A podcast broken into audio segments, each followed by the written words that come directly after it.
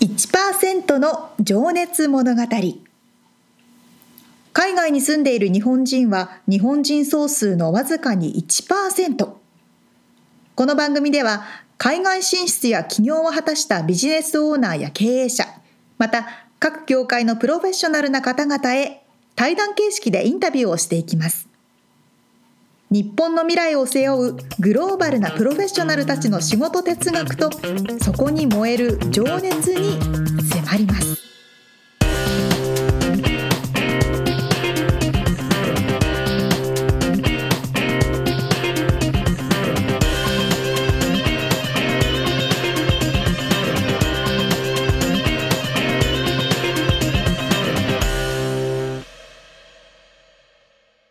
こんにちはこんにちは。 1%の情熱物語第75回でございますはい。夏ですね今これ放送されてる時は8月の半ばぐらいですかね。夏といえばお祭り。あーアメリカってこうお祭りらしい夏祭りってないですからねうーんね、ジュライフォースで花火がバン上バがンってバンバンバンと打ち上げてその後は何なんだろう何なんだろうっていうか夏休みなんだけどそうそうそうそうみんなビーチ行って、ねそうですね転がってみたいな感じかそうなそうそうそう週末バーベキューしてうん集まってこお酒う飲んで、ね、日本の祭りみたいな催し物はないねないですよね、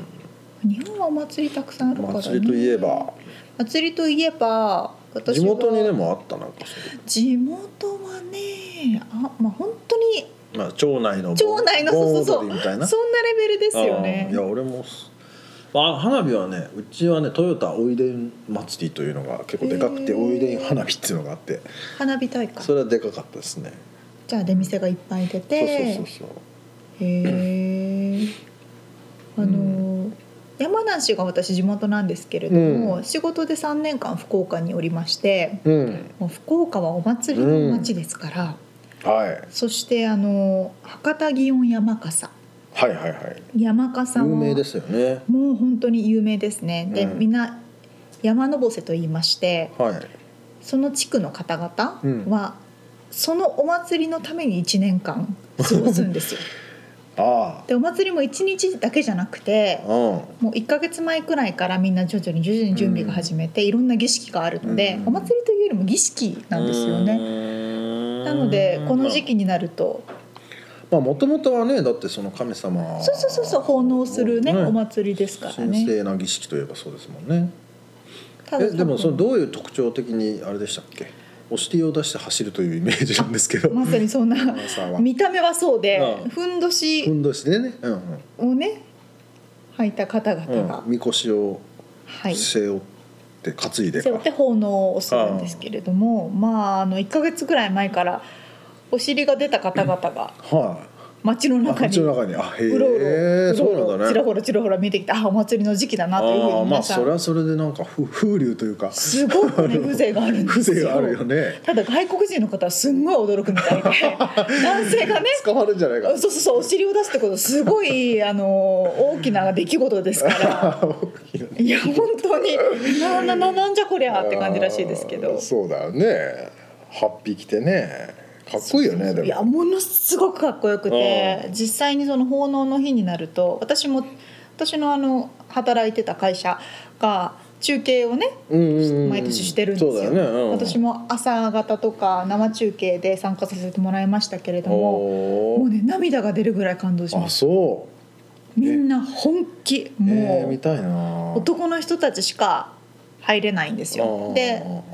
触っちゃいけないんですよあ男の人しかなので女性は入れるとか決まってるんですけれどもももうね見てるとね皆さんの本気でああとやっぱり危ないのうで、んそうだよねうんかなり結構な勢いで走るのかなみんそうそうそうそうそうそう覚悟を持って皆さん望ま望まれてるので鳥肌立ちますよ、へえぜひぜひ、福岡行った絶際には、ね、対一度は見ておいた方がいいですうね、ーん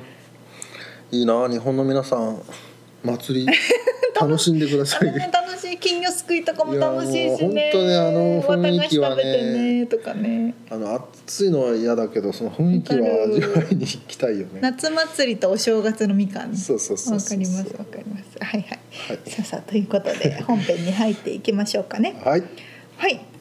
今日今日はは内田有紀先生のインタビューのはい第3回目となります、はい、えー、内田有紀先生、まあ、カイロプラクターとして、あのー前回がね開業のなかなか大変なお話ありましたけども、うんあの今開業してもうライセンス取られて20年近くやってらっしゃるの20年以上かなうんやってらっしゃって、うんまあ、どういう思いでこう仕事をしていらっしゃるのか。はいうん、あとその内田有紀さんのルーツって何何ですか、うんうんみたいなこうことを聞いてます。はい、では早速聞いていただきましょうはい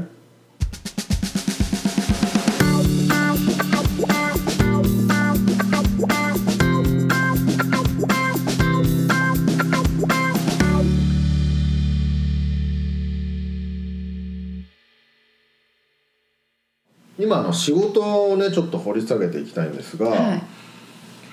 あのー今内田先生が仕事をしていて誇りに思うこととか嬉しいことってどんな時でしょうか嬉しいことはまあうん普通に、まあ、業業務的に言ったらほと、う病気の原因が分かったとかあのその人が治っていく過程をうんこうまざまざと見れるので、うんその過程を見るのがすごい嬉しいんですよ。うんうでんそれとあとはあのうちはこう気を失った人が来ないのでち患者さんが歩いてきてくださるから、うんうんうんここにだかはらい話せるんですよ。はいはで話している間にその人のそれこそ人生観とか、はいこうえっていうこう本当人生をき聞けるんですよかいとこう、うん打ち解けてきたら、うんそれをなんか学ばせてもらってるような感じがして、うーん すっごい得な仕事だなと思って。そうかもう多分本当にあらゆる人がね向こうからいろんな仕ひっ事きり出してくるわけですもんね。そのそんな仕事があるんだとかあああのもうちょっと早く知りたかっ たなもう、ね、高校生の時とかにそしたらもうもっと選択のこう自由があっただろうにと思うぐらいうんいろんな仕事をしてる人がいるのであ、うんでここだったらいろんな、ね、国からはいここに来てる人もいらっしゃるから、はいはいはいこう戦争を体験したとかい少女いたとか、はいこう日本にいたら体験しなかったであろう人たちと会えることがあるので、うんその人が怪我とか痛みを通して、うんこうなんか人生を聞かせてもらってるような感じがして。あでもなんかねでも内田先生だからなのかもしれないけど確かにこういうところに来るとね開放的に開放的っていうか心を開きますねなん多となく、分多分ねみんどどんな人がやってもそうかもしれないうんやっぱりこうい心が、ね、自分の弱いところを見せに来るわけじゃないですか「うんいここが痛いです」とかうんね弱ってる時にねそうそうそうそうそうそうだからその時にいだろかんなら話全部見られちゃってるからねうんいいかと思っちゃいますよね。だから外で見ると私分かんないんですよあの健康になって外であーきちっとした格好とかをされてるとそっか分かんないことがすごく多くてでなんかこう言われてもうんあれみたいな。キッて思うようなことがやっぱりあるぐらい表変するんですよい痛みで来てる人と健康な人僕の。もね一回この胸が痛くて原因不明な時にねなんか泣きそうな顔で内田先生のとこに来た覚えがあるから、ね、 どうにかしてください本当にもう嫌なんですっつっていやなんかそれを、ね、いいかにこう平常の機能に戻していくはいはいはいかっていうのが私にとっては醍醐味なので、そうダメな時はもっと専門医に、まあまあ見ていただきますけど、そこまでの過程は自分が引き受ける場所だと思うので、そっかね、うんそこでまあ打ちは打ち明けるわけですよね自分なのんかねポロッとこう、うんうんすごくそういう時に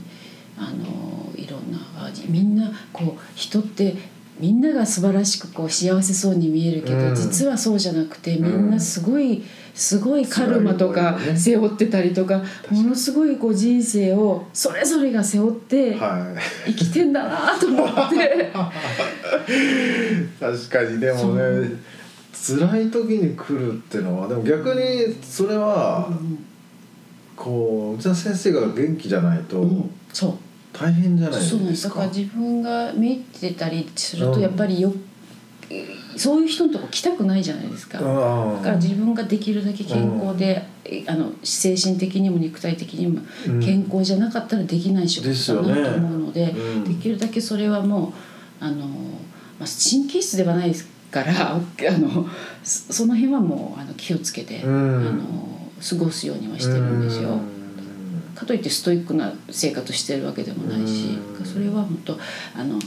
なるべく笑顔でとかうんは気をつけるようにはしてます。ね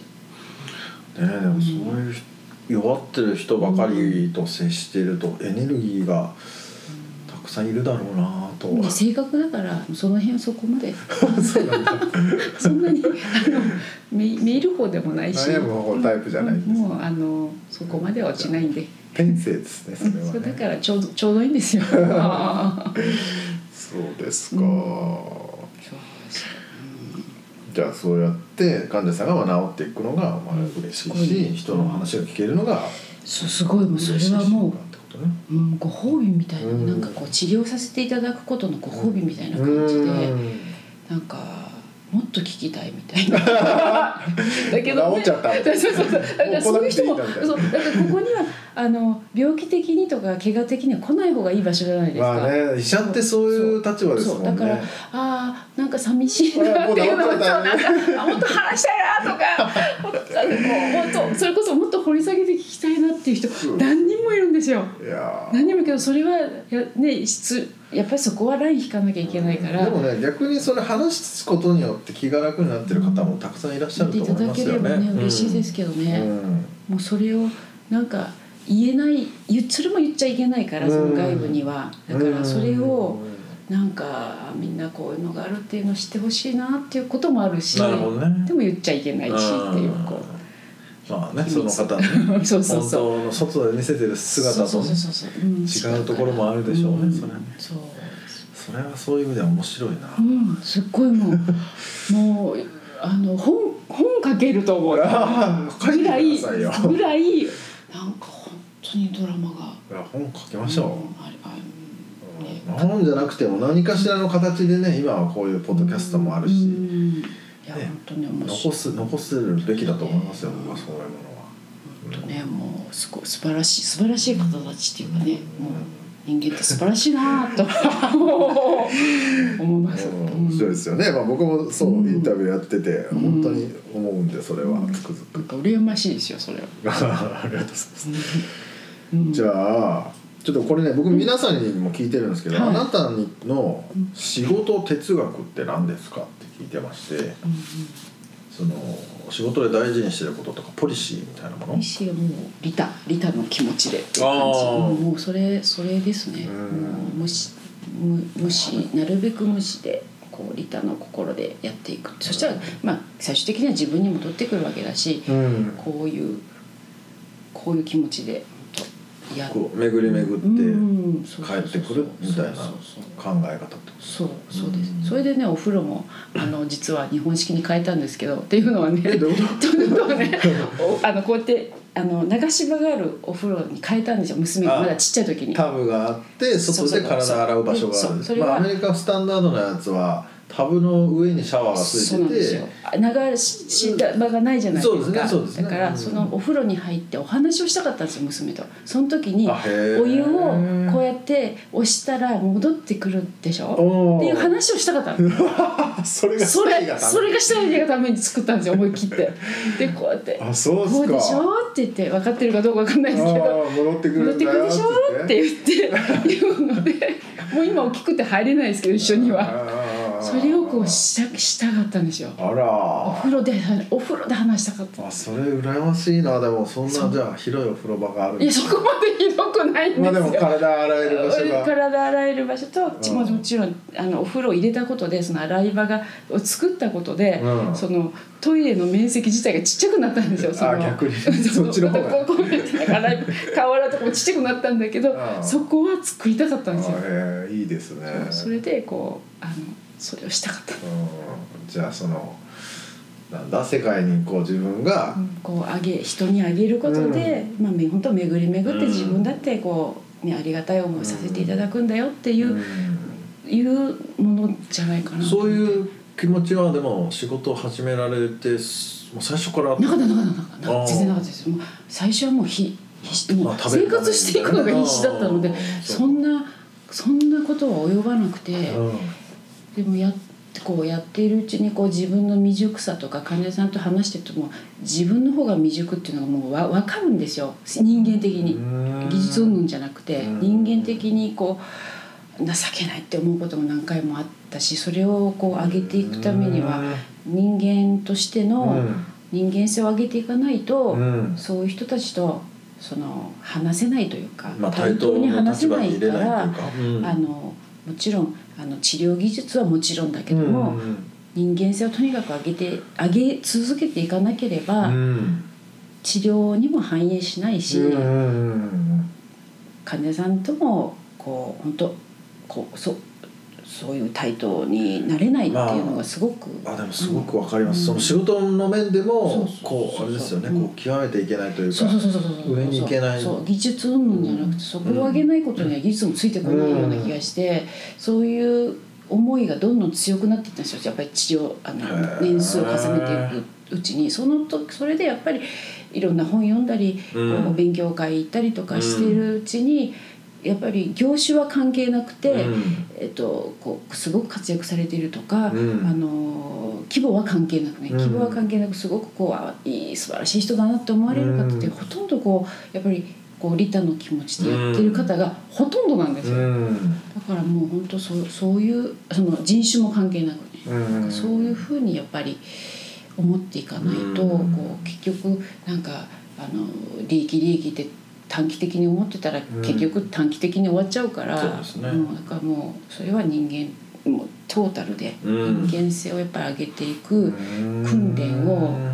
一生続けなきゃいけないなってすごい、うんすごい思う。それそれはもうつ続もう永遠に続く終わらなこいとだと思う。えーでもねなんかそのある意味一人で開業されて、うんまあこうそういうなんて言うんだろうな、うん会社の経営だったり、うんし仕事のことを相談できる方とかっていやなかったんですよ。なかったあからまりいらっしゃらないですなかったからうんそれであの清和塾に入ったああそうなんだあそーうそれであのこう稲森さんのこう、うんあの塾があっうて、んで LA 支部ねえそうそうそうそう、それでその時にもう本当にもう壁に当たっちゃったんですよもうあじゃあちょっと悩んでたという悩かんでてその師匠が欲しかったんですよメンターがああやっぱでもそうメなんンターがいなくて、うん、誰メにンターが欲しい欲しい本当に欲して てそれでちなみにいつなんはじ開業されて何年目ぐらいなのえーっとね10年あそうですか10年続いてても2011年とか10年ですね10年へー10年経ったらやっぱりやっぱりどっかでこう本当人間性っていう意味で壁に当たって、なるほそどねれ以上自分を伸ばさない限りはもうこれ以上の成長ないっていうのをすごく思っててうーんでも誰に言えばいいんだろうと思ってそうですよね日本人自体少ないいやそうしいやそう同業者って言ってもみんな忙し いし。そりゃそうだ業種も業界も違うしそうねだからどうしようと思った時にたまたまやっぱり誘われていろんな方にそれ「何ですかそれ」みたいなまたうんでもまああの人が言うんだったらまあちょっと行ってみるかと思ってうんでも入ったはいいけどそのねみんなすごいこうあの違うビジネスでうん言ってることも何言ってるかわからないし。ああまなんあか確かに経済界とねそうこうそうちょっと医療界とはまた違ってたりしますそかうらそうそねうそのそのこう精神的なこととか言ってること自体もわからなかったし、へ分かるのにやっぱ数年かかってそのん自分にこうなんか血肉化していくのにああやっぱり年数かかったんですよはい読んだりするのにえも。はでやっとこうさ、まあ、今はこうだいぶこう染み込んでいくようにはなったんですけど、うんそれでそのあもうやっぱこの人すごいなって思う人とこうちょっとご飯食べさせてもらったりとうかんでもまだまだ足りてないんですよ私多分他のうん人たちの勉こう出張とかしょっちゅう行けるわけじゃないから、うんその人と会う時間もすごい限られてるのいで、うんがそういうふうにこうする時間をもうちょっと増やしたいなと思うんですけどんそうやってあ少しずつそう逆に外に出るというか、うんうんうん違う人のなるほど、まあでもみんな悩んでるうんことは一緒なの一緒というかうん結構あるので、うんそれでそういうとこでうん意見もらったりとうんか、まあ、お互いにこおう互いお刺互激しい、合ううってん、な感んじかですそようねいう人たちが今すごい増えたのでそのあー入ったおかげでそれでそすごく勉強にっなっかて。あれってアメリカに何個もあるうんんですえっかね,、とね、ハワイとロサンゼルスあれと,、清和塾、うん、とシリコンバレーとえー、とシカゴニューヨークあへいやなんえかじゃあそういうところに結構でもそこそういうところには行け行けないからこうこういうこういうここの勉強会に行ったりとか、うん LA のねうんとかまああの何か近場で行けるところがあれば行ったりとかして、こう苦労話聞いたりとか、ん失敗話ってすごい勉強になるじゃないですかそうですねだからそういう話を努めて聞くようにしたりとか、規模が大きすぎると本当ちょっと本当分かんなくなっちゃうんですけど、うんあのもう本当吸収できるものはなるべく吸収して。あの自分のとこで取り入れられるとか全然まだ全然まだ足りないんだいけやでもどすごいなそのね学びの姿勢というかでもそれは入って、自分ごときが自分ごときのレベルで何を悩むっていうレベルなん かも本当本当にそのみんなの苦労話聞いて確るかにあと。の大きい会社の社長さんとかとかもそすっごのいみんな叩き上げっていうか、と創思い業ますよ者ねの人多いじゃないではすかいはいロサンゼルスってだからそういう人たちの苦労を聞いてたらもう言え言えないぐ らい本当えー全そうそうなんだだからもうなんかあのあ全然なんか自分なんかもうこんな甘い甘いみたいな感じまあそれがそうそうだそうそうそんなこうね、えーそれでもう学それ自体がこう学べるのでなるあほのいい風どにじゃあそれは定期的にその会合というかうん、なんか行くようにはして、なんかないからもう行って学ぶしかもうないうん足りないもんだらけやれ勉何でもそうだと思う思うんですけど勉強すればするほどなんか自分がないかに知らないかっていうことがどんどそん、うですねうんどんどん分かっていって、穴ぼこだらけじゃんみた いな本当いや本当僕もねあの人にやっぱりいろいろ教えてもらって僕何にも世間のこと知らないわってその営業という仕事を始めてやっと分かりましたよねあの10年前だったかもうちょっと前かうな。んいやもうねそんな私もその営業のことだってもうわからないし、うん本当にいろんな意味で本当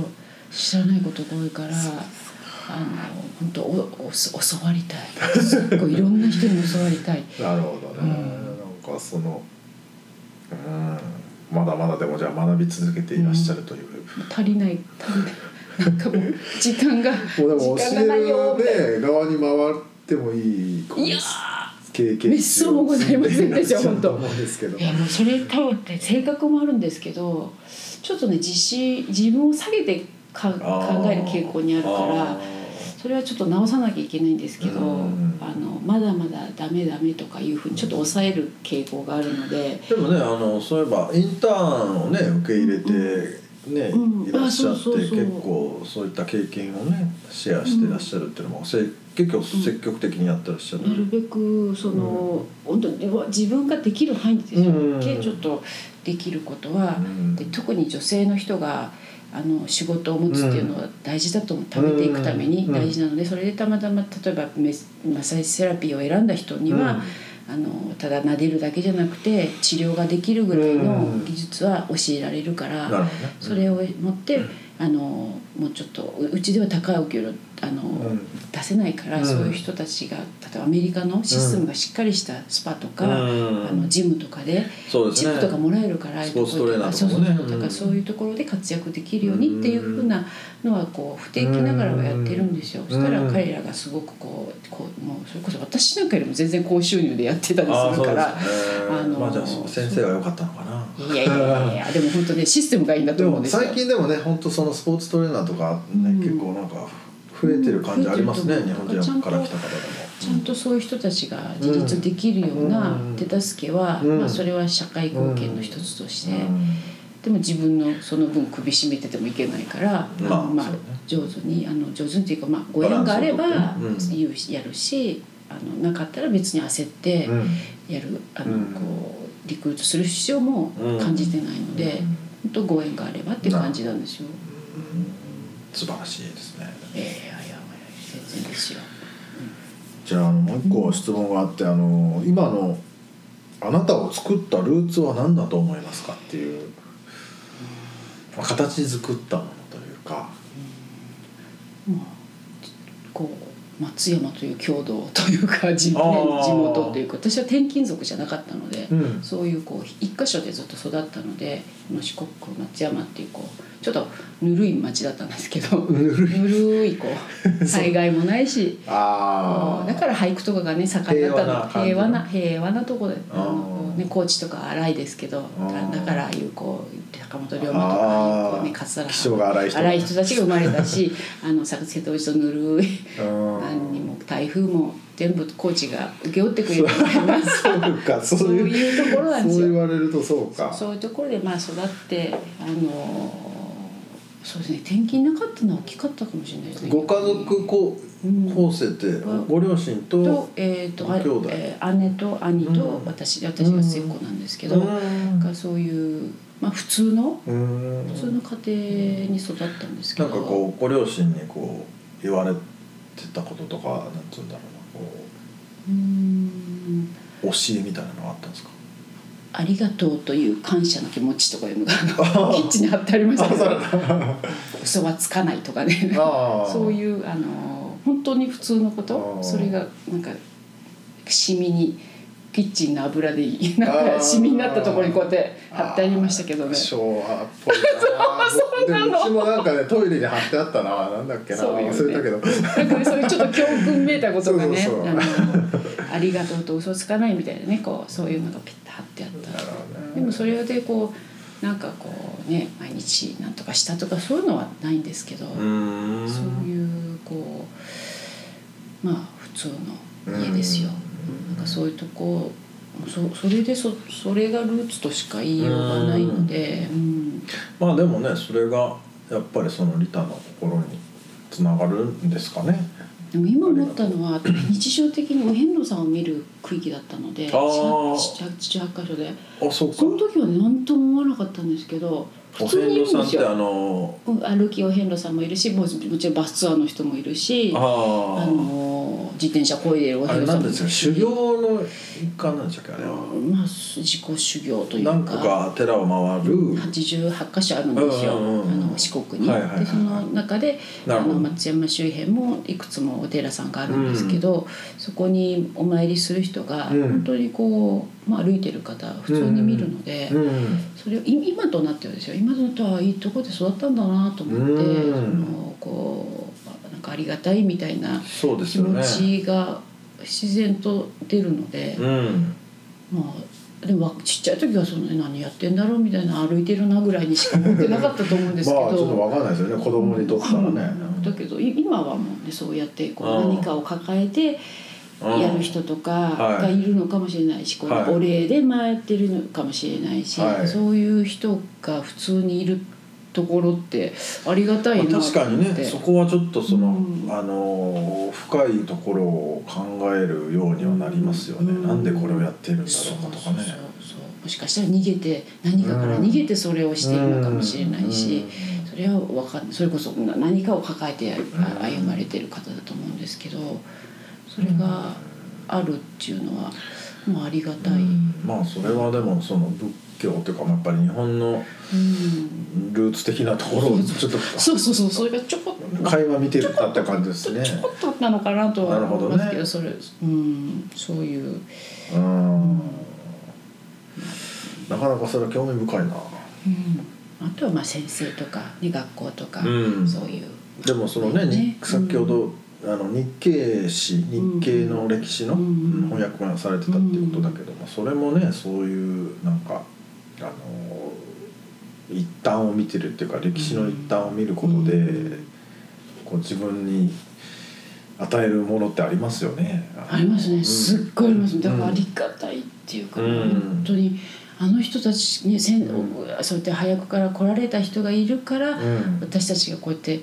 普通に仕事ができるわけじゃないですか、はいあのそれも日本人だから来ましたとかいう患者さんも多いんですよ、うんあのちゃんとしてくれるからとか。ああーのきちっとややってくれると思ってって来てくださる人そがいれてアメリカ生まれアメリカの日系の2世とか3世とか。もうもうあのえ非日本人あ普通のアメリカ人が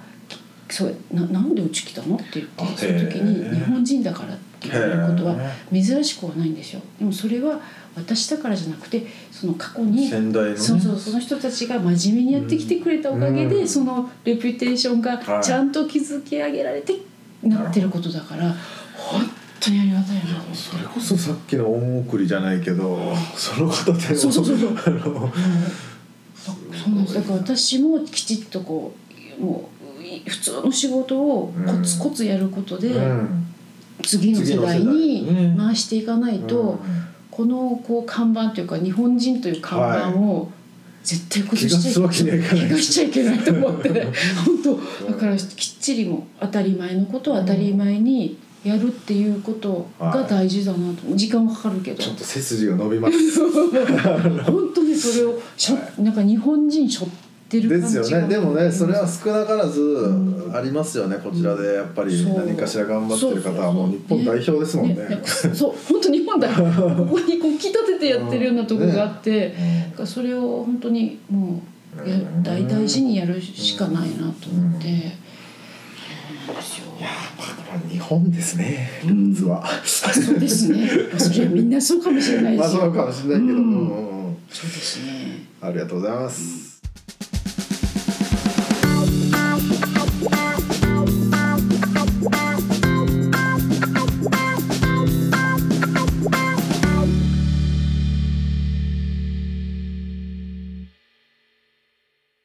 おっしゃる通りですね背筋が伸びました伸びました今二人でピーンと背筋を伸ばして急に座りましたねでも本当日本代表ですよう皆さんん他の業種の方からも同じような話をやっぱ聞いたことがあって、うんお客さんで全く知らないうん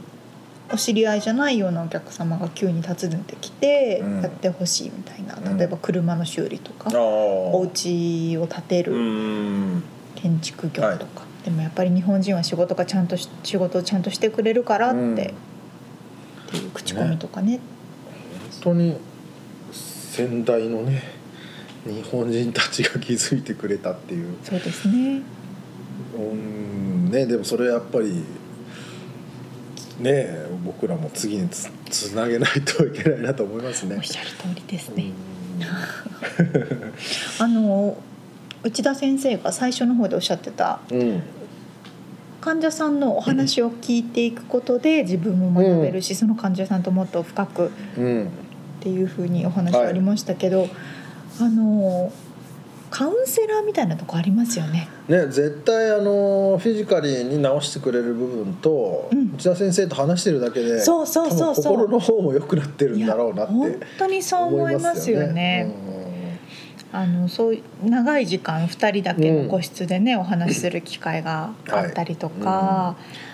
いや僕もだからねこのむ胸の筋肉が心臓ののあたりの筋肉がなぜかずっとすごく痛くて、へで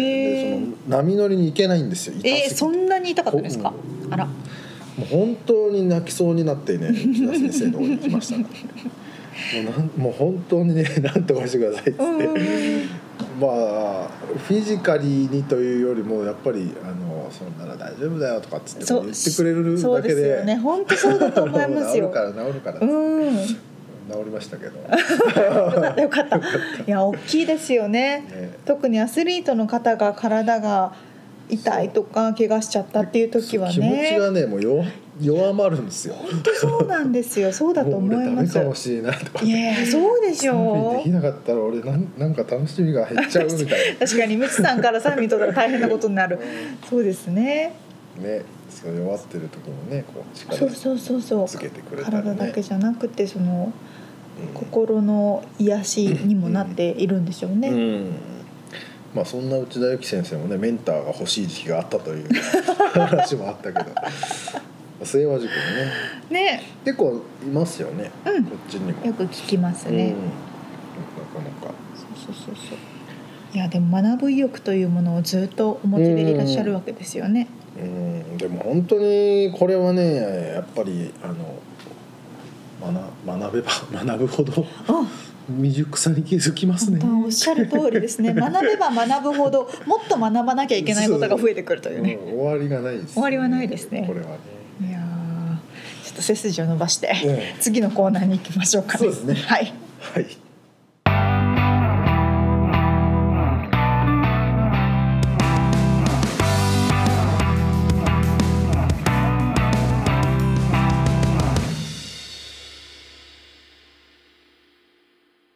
リアルアメリカ情報普通の騒音でしたけど 今ボ効ー果リングのね効果音あボーリングだったんだそうそうそうあ気づかなかったなんか荷物外で落とした音かな と さあさあこのコーナーはあアメリカロサンゼルスより最新のビジネス情報生活情報をお届けしてまいりますはいさあ今日のテーマこれミッツさん知ってるかどうかさえ疑問なんですけど知らん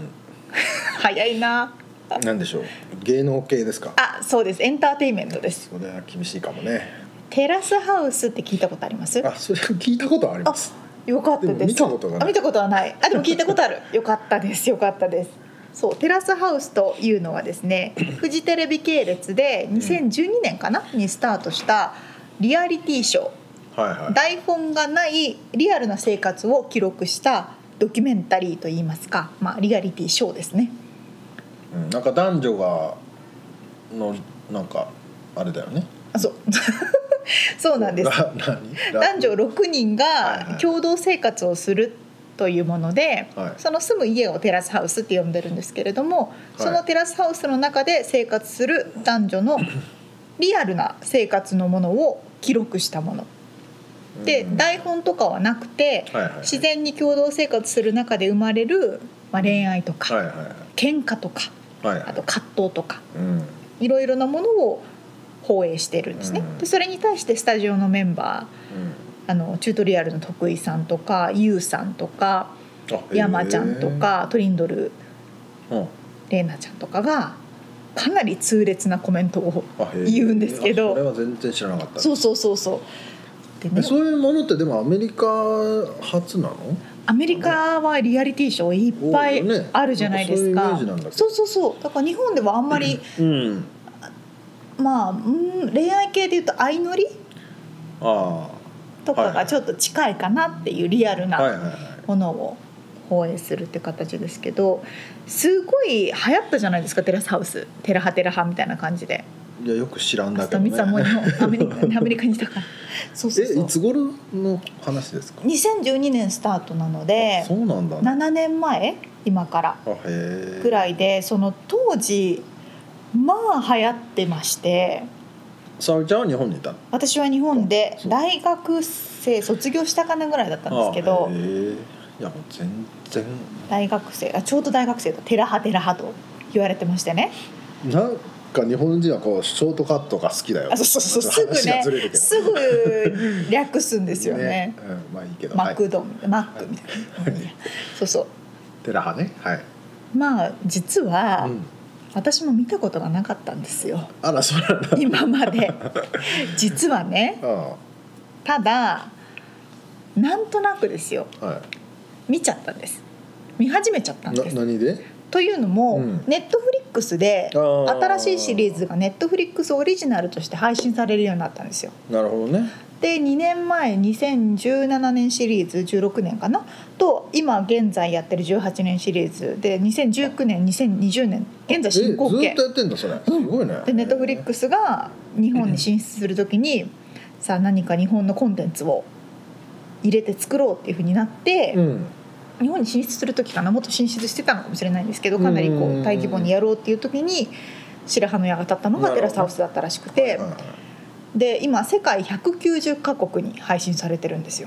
その日本の番組が日本の番組がネットフリックスに載っあへてーネットフリックスでなるほどね、各国によってコンテンツは違うんですけうどんそのテラスハウス自まあ、見体ようと思えはば見れるよってこと、ね、 190カす国ごいにね配信されてうてんうんうんで英語のねサブタイトルが字幕がついてたりとかおうまあその国によってもう何十カ国っていう違う言語でうん配信されてるわけですよ。でしかもすごいのがアメリカのタイムズ紙うんの2018年のテレビ番組ベスト10に選出されてるんですよ。へえタイムズが選ぶアメリカの2018年あアメリカのじゃないなこれ多分全体のですね全世界かな分かんないけど2018年のテレビ番組ベスト10の中に入っててえ他にはどういうものが入ってる他にはですねちょっと待ってくださいねここに私ねあんまり知らないやつなんですけどまあドラマと俺もか知らないそうミツさんも知らな と思うい知らない大体テレビ見ないから、ポーズ FX で流れてるポーズホームカミングアマゾンであプライムそうビデオテレビドラねマシリーズってことそかうそうテレビ番組って感じですね、はいはいはい HBO でリアリティショーはテラスハウスだけであとはドラマドラマね、うんいわゆるラドラマのシリーズマ、はいはいはい、なんですって、なるほどねでなんでこれちょっとみつさん時間がある時にもしよかったらねテラスハウス見てほしいんですけど、うん私もねハマるつもりはなかったんですよ、ん、うん、すごいねでもでしょ、うんろうんで私の彼も全然こういうの見ないんですよはにもかかわらず2人でハマるっていういはい何が面白いんですかそれそれがこの「タイムズ」も言ってるんですけれども、タイムズが英語の表現で言ってるのが、うんちょっと待ってくださいね今出しますけれども「えっと、エクストリームリー・ロードラマ・アップグレード・オブ・ザ・リアリリアル・ワールド」って言ってるんですよ。うんもうとんでもないぐらいドラマがないと。うんでまさにちょっと日常生活をアップグレードしたようなっまあていうような表現をしていて生うん、まあリアルなってことねそうそうそうそう、実際に見てもらうと分かるんですけど本当にバックなんだろう効果音とかもないしバックミュージックもないし喧嘩とかもちょっとした喧嘩お皿洗ってないよねみたい なでもそれってすごいリアルじゃないですかいやまあそうだけどねもうちょっとちゃんと片付けようよみたいなうんでちょっと揉めるみたいな収まるみたいなそういうのってないじゃないですかうん普通のリアリティショーで。あそうあアメリ普カ通ののリリアアリリテティシィショーが分かんないんョーだすら見ない からアメリカのリアリティショーもっはと激しいのか大体ああ叫んで物が飛ぶみたいなああなんとなくイメージはつくで殴り合いが始まるぐらいな感じなんですよあであのピーピーっていう放送禁止用語がほとんどみたいなのがアメリカのリアリティショーなのでーはいはい彼らにしたらなるほどねなんでこんなにそういうなうん日常を映してるだけでそう日常を映してるだけで面白いし日本人は静かなんだみたいあなあそういう新しさがあったんだと思まうんあですあよね。のよく言われるけどねその何えなんだっけあの あうんの呼吸というか日本人は喋らなくても意そうそう思疎通ができる感じ取るみたいなんて言うんだっけそれのこと通貨の 中違う 暗黙の了あー解空空気を読むみたいなあのあそうそれか、うんうんうん、そうそう暗黙の了解があそっうそてうそう空気を読み合いますからねうんうんうんそうだからそんなに言い合いとかもしないけれども、でもなんか純粋なんいでやでもそれはだから特別だよなんか日本は日そうそう本単一民族であそうです暮ねらしているからそれがなせるわけでしょあの狭い中でう同んじ価値観のもと、そうそうそうだからそういうふうに読めるわけだようね、んそうそうそうそれこれがただ世界でも受けてるっていうことが私はすごそくれ不思驚議きだでね。なんなんだったんだろうねでその出演者のね徳井さんとか優さんとかが番組内で言ってるのが、うんなんかこの前ローマに行った時に、うんローマのカフェでお茶してたら、テラスハウスの人だって言われたとあか、へえ他の別のなんかドイツに行ったらドイツで言われたとかアメリカでなんか顔刺されたとかそれぐらいこう成功するかどうか分からなかったへーコンテンツでもやってみることによって大成功する可能性があるってことなんだなと思ったんですよ。なるほどねいやなんか元テラスハウスのなんとかさんみたいなうんうんうんそういう名前で筧ちゃん紹介とのあかるじゃないうん出てましたねそううんだからそれぐらいだから有名なんだね有名っていうか日本では有名だったんですあれけなんどだねインパクトがあるってことなんだねそうそうそうそううーんだから今までテレビコンテンツって日本の中だけで放送されるものだと思っうてん作られてたじゃないではいすか、はいはいただこういうふうな可能性もあってそうねそういうストリーミング媒体を使うと、うん全世界、うん英語圏だけじゃなくて、うんうんうん何百カ国っていうところに配信できるわけですよ。そうねこれはあのドラマにテレビドラマに限らずそあの音楽もそうだしうそうそう音楽もそうですよね。うんいろんなコンテンツがねこう可能性が広がっていますよねそうなんですよ私この前、福岡に帰った時に、うん福岡のテレビのうん、うん、偉い人にぜひ、ぜひコンテンツを世界へってお願いしてきましたああ 福岡からね福岡から世ね界へでもそれぐらい可能性もあるし、うんうんぜひそうだねやってほしいし、本当そうだよねだから全員が全員見なくてもその見たい人だけ見てくれるだけでもそうなんでねすそうなんです日本だけでやってんのとなな何倍違うんだ、 うん70倍違うのか1億2000万と70億人ぐらいでしょ今あそうですね世界はそうですよねまあ70億が見るかは分かんないけどわかんないけど可能性としてはそう例えばアメリカで流行らなくても、うんそうだねもしかしたらパプアニューギニアで流行るかもしれないとかね、うん確かにそういう何がどうなのかわからないから、多分チャンスはいっぱいあるので、うんでそのためには日本のテレビコンテンツはこう差別用語とかにもっとこうあー気にしていいかなきゃいけないなっていうのはちょっと感じますけどね。なるほどねうん、まあなんかね黒うん黒いとか太いとか平気で言っちゃうからそうそうそうその辺はねこのちょっと前もね叩かれてたけどねそうそうそうそうそういうところだけを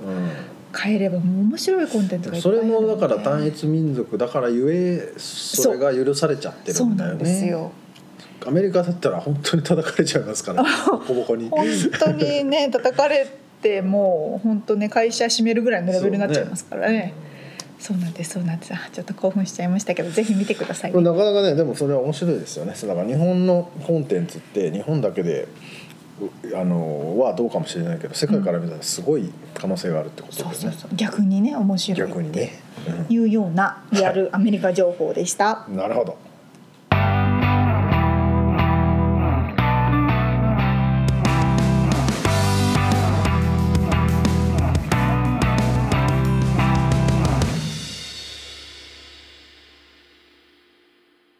締めの質問のコーナーです。みつさんからの質問、はい。えーっと沙織ちゃんが小学校の時に好きだった教科は何ですか。みつさんは体育でしょ。いや好きですよ体育も好きです よ。 すごいそれがすぐ思い浮かびました。だけどね図工も大好きだ った。それはありますよね。図工ってなんだよねその呼び名。図工。大体。アート芸術とかにしてほしい よ図工図画工作と か大体体育好きな人って図工と か